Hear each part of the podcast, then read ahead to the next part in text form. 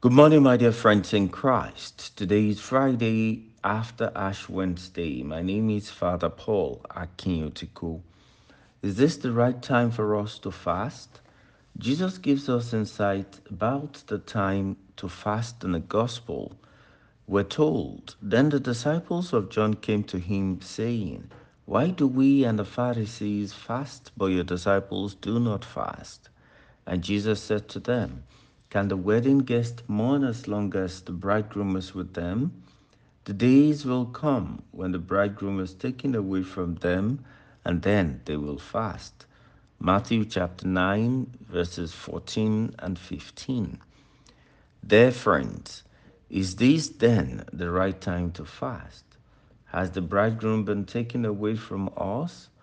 Beyond when the bridegroom is taken away, the disciples must also learn to fast to discipline themselves for the journey ahead.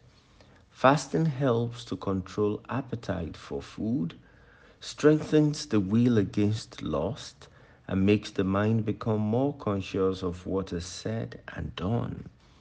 This season is meant to make us better disciples and followers of Christ.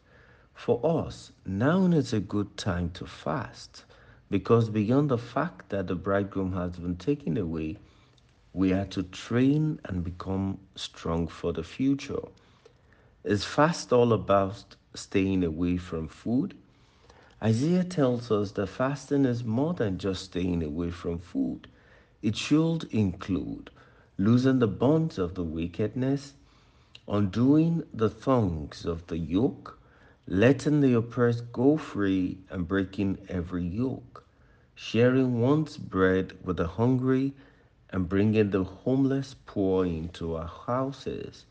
When we see the naked, to cover them and not to hide ourselves from our own flesh. Isaiah chapter 58, verses 6 and 7.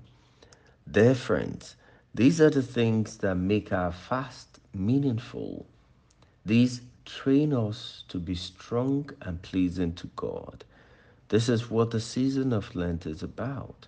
As we come to the first Friday of Lent, a day of abstinence, I pray that the Lord will give us the grace to engage in fast and abstain, that we may be what the groom wants us to be, that we may be able to groom ourselves for the journey. God bless you.